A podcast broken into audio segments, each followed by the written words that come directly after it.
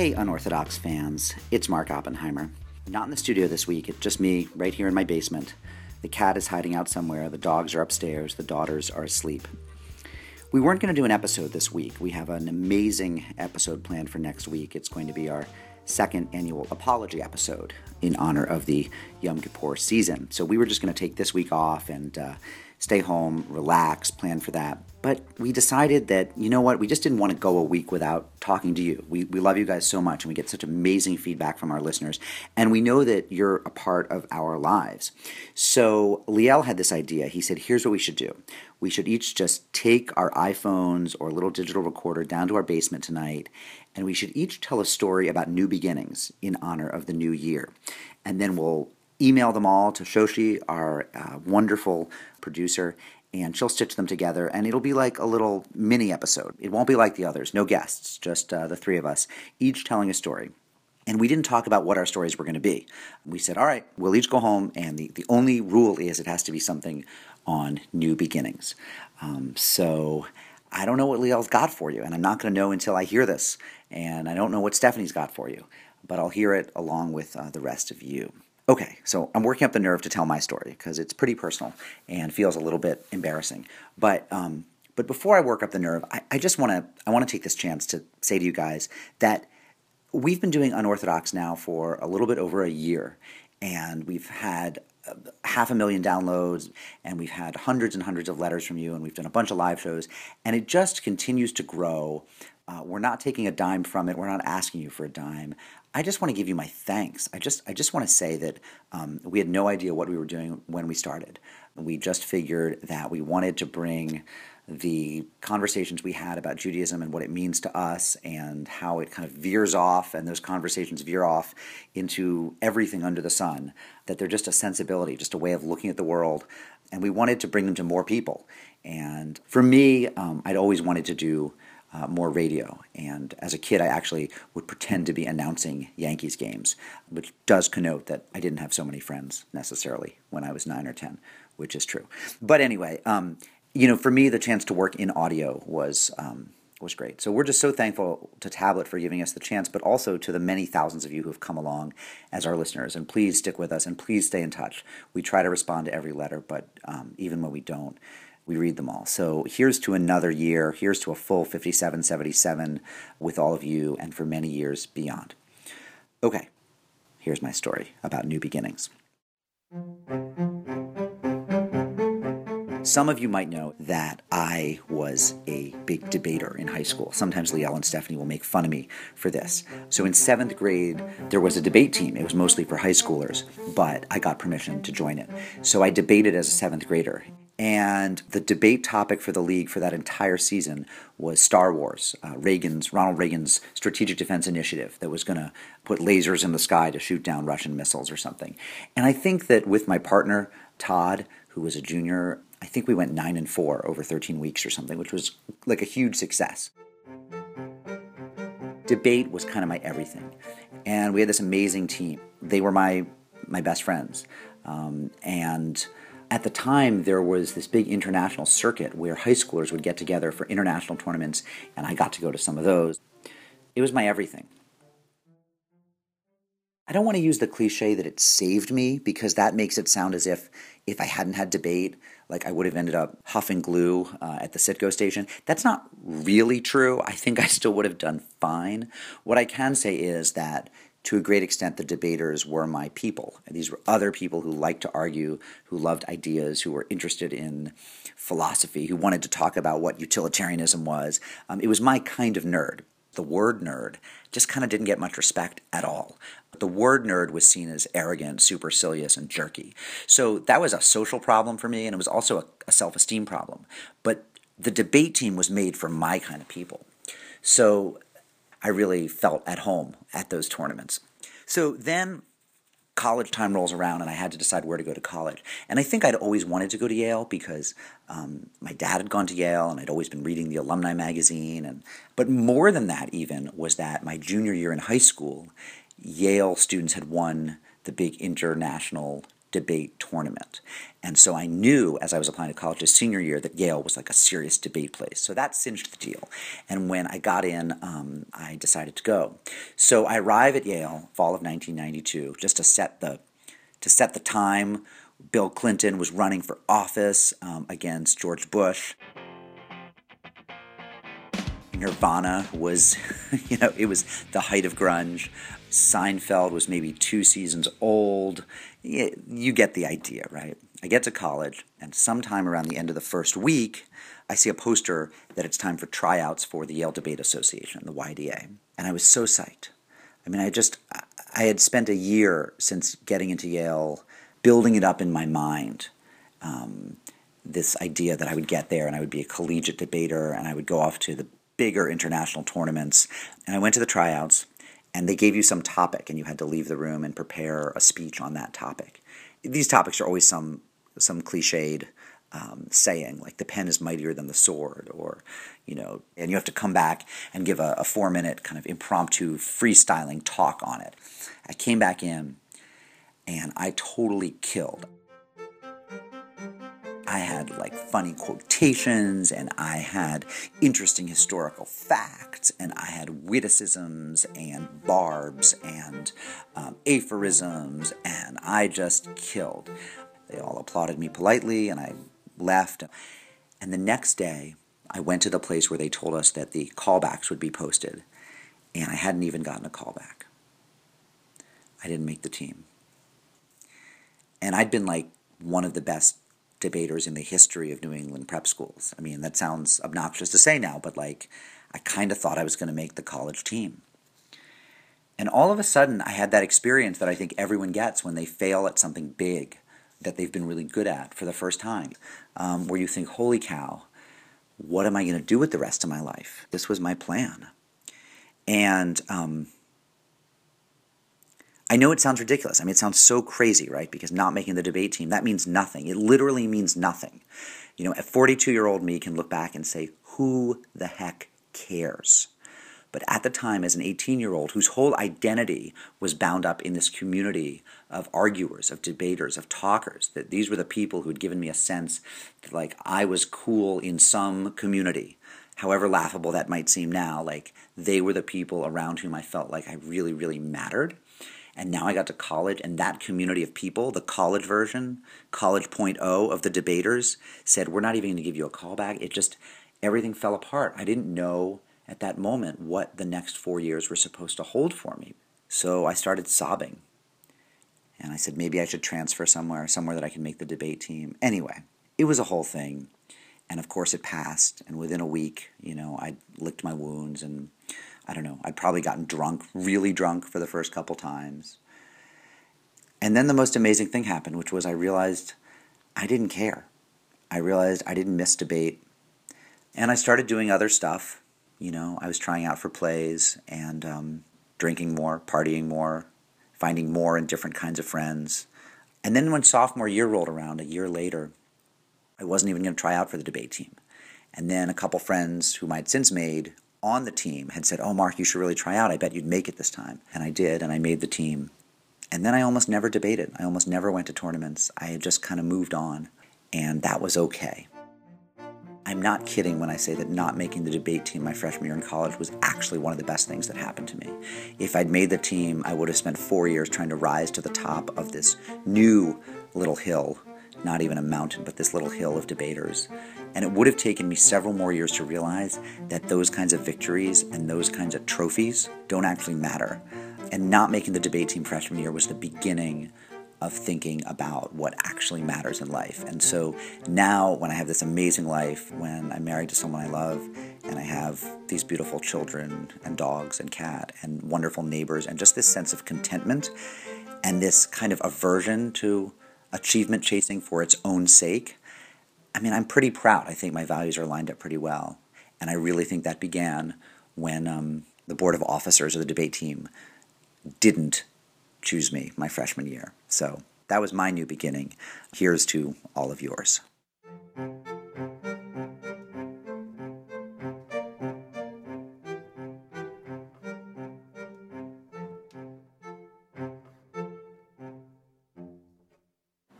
Hi, it's Stephanie Butnick, and here is my story about new beginnings.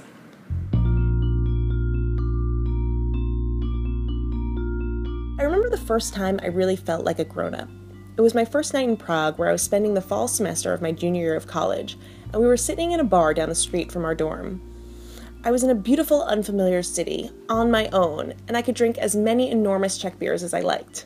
The next morning, after I threw up, I called my mom on Skype to tell her all about it. To this day, NYU putting extra large water bottles on the nightstands of all incoming NYU and Prague students remains something I'm truly grateful for. I obviously wasn't as grown up as I thought, but I was something. I was on my own. Sure, there were the invisible safety nets surrounding all American students studying abroad through American universities, or as they call them, colleges, but I had to fend for myself in a way that I hadn't had to while safely ensconced on campus.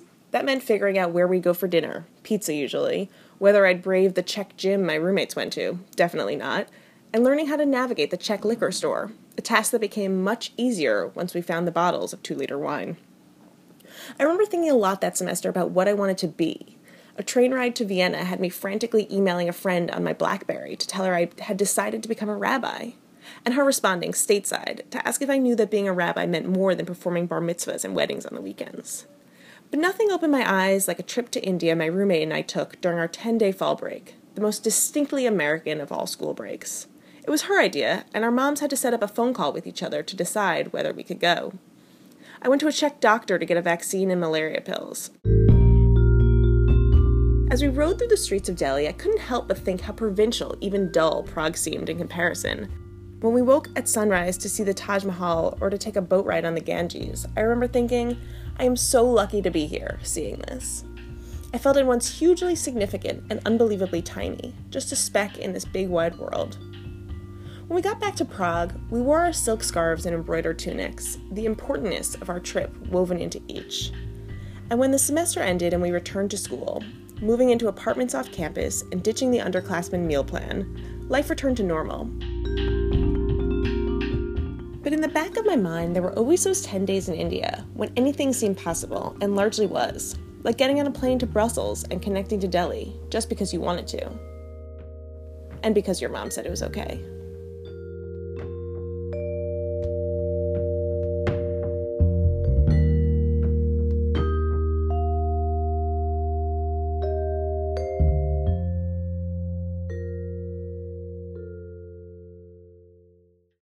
Going to tell a story about the summer I spent riding the Trans Siberian Railway, which involves Mongolian smugglers with lamb shanks wrapped in newspaper and corrupt Russian border guards with pockets lined with bribes. But then my friend Menachem Butler came over, and you know, like two good Jews with gray beards, we started drinking scotch and telling stories. And Menachem told me this one story that reminded me of why it was important, especially this time of year to speak less about yourself and more of others, and so I'd like to share it with you. It's a story about the great Hasidic master, Rabbi Elimelech of Lizhensk.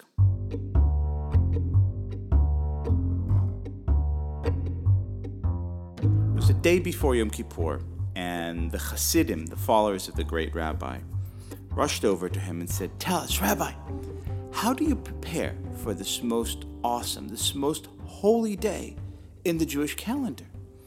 The great rabbi thought for a minute and then he said, You know, the truth is, I don't know how to do it. But Moishe, the shoemaker, he knows how to do it. So the Hasidim, they find this answer strange. What can the shoemaker know that the great rabbi doesn't know? But they decide to pay Moshe a visit anyway. And they walk over to the shoemaker's house. They peek through the windows and they see Moishe sitting around his simple wooden table eating his simple, humble dinner. And when he's done, he looks up at his children and he says, Okay, the great moment is here. Bring out the two books. And the children rush away and they return with two books. Now, one of these books is very, very large. The other is very small. And Moshe looks up to the heavens and he says, God, master of the world, it's me, Moshe, the shoemaker. God, I want to read you something. And with that, Moishe picks up the little book. And he says, God, this is the book of my sins. I've been impatient with my children. Yelled at my wife. I've charged a bit too much for my shoes sometimes. You know, maybe I've kept some strips of good leather to myself. You have to admit, God, these are pretty minor sins. Then Moishe puts away the small book and he picks the large one. This God, he says, this is the book of your sins. A mother died and left her nine children helpless. A famine has left families starving for bread, and that war that never ends, it has already killed thousands of people. God, Master of the universe, these are major crimes. But I'll tell you what if you forgive me this year, I'll forgive you. The Hasidim are amazed by that. They run back to Rabbi Elimelech and they're so excited to share with him all this wisdom. And when they're done telling him the story, Rabbi Elimelech bursts out in tears. What's wrong? The Hasidim ask. And the rabbi says, Don't you understand? Moishe had God in the palm of his hands. He should have said to him, No, God, I won't forgive you. You have to redeem the world. Shana Tova, friends.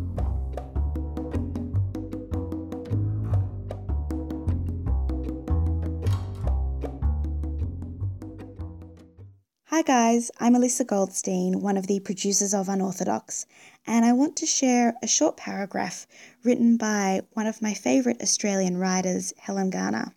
She's 73, lives in my hometown of Melbourne, and has been writing prolifically fiction, non fiction, essays, journalism for decades. Anyway, this paragraph comes from Everywhere I Look her newest book. It's a collection of essays and short vignettes, and it's set at the beginning of a new day, and it fills me with a sense of peace and hope, which are two things that are pretty hard to come by in the current political climate in the US. So I hope to pass that on to you. After the birthday party, I stayed over at her house. It was a humid Sydney night. A small fan stood at the foot of the mattress I slept on, sending a quiet, steady airstream along me hour after hour. I dreamt I held a creamy little baby close to my chest all night. Not my child, but it knew me, trusted me, and consented to sleep in my embrace. In the morning, I had to catch an early plane. I slipped out of the house without waking anyone. The pavements were wet. A cab cruised close to me and blinked its lights. I got in. The driver was a young man in a white embroidered cap.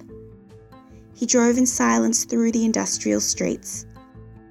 And the light grew over the city murky with rain, the huge Sydney figs, the frames of new apartment blocks, slender cranes standing motionless among them. Neither of us spoke. Nothing was expected of me, and I was grateful.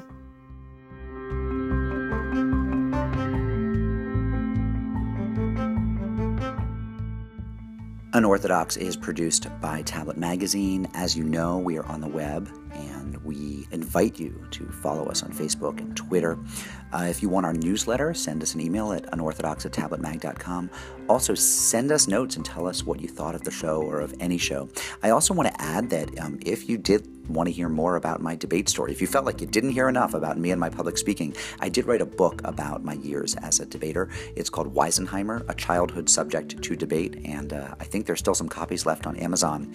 I host this show with the wonderful Stephanie Butnick and the sly and marvelous Liel Leibovitz. Our audio production is by Shoshi Shmulevitz, and all sorts of production is also by Alyssa Goldstein and Shira Telushkin. Thank you so, so much for listening, and um, we'll see you next week for our apology episode.